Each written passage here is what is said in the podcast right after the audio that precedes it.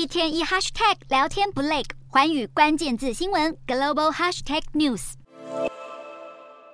山明水秀的景色加上独特的日式风情，广岛境内的宫岛号称是日本三大名胜之一，当地的岩岛神社更被列为世界遗产，每年吸引众多海内外游客造访。但现在当地旅宿业者是一点也高兴不起来。原因是因为将要迎接 G7 领袖造访，所以 G7 峰会秘书处临时发出公告，表示将在五月十九到五月二十一号这三天限制游客登岛。日本身为 G7 轮值主席国，预定今年五月十九到二十一号将在广岛举办 G7 峰会，届时七国领袖将会登上公岛。而主办方为了确保维安，先前要求旅馆从峰会前一天开始要停业三天。业者原本有七成的订房，逼不得已只能全部取消，但还是有部分海外游客始终未能取得联系。没想到四月二十四号，峰会秘书处又突然通知他们。如果事前无法联络到的旅客，届时将会发放临时识别证给他们登岛，让业者是感到相当错愕。尽管峰会当局表示发放识别证是最后手段，还是希望旅宿业者可以尽力和订房的游客达成取消的协议。但朝令夕改的政策不止让业者无所适从，也对想要造访宫岛的旅客造成了困扰。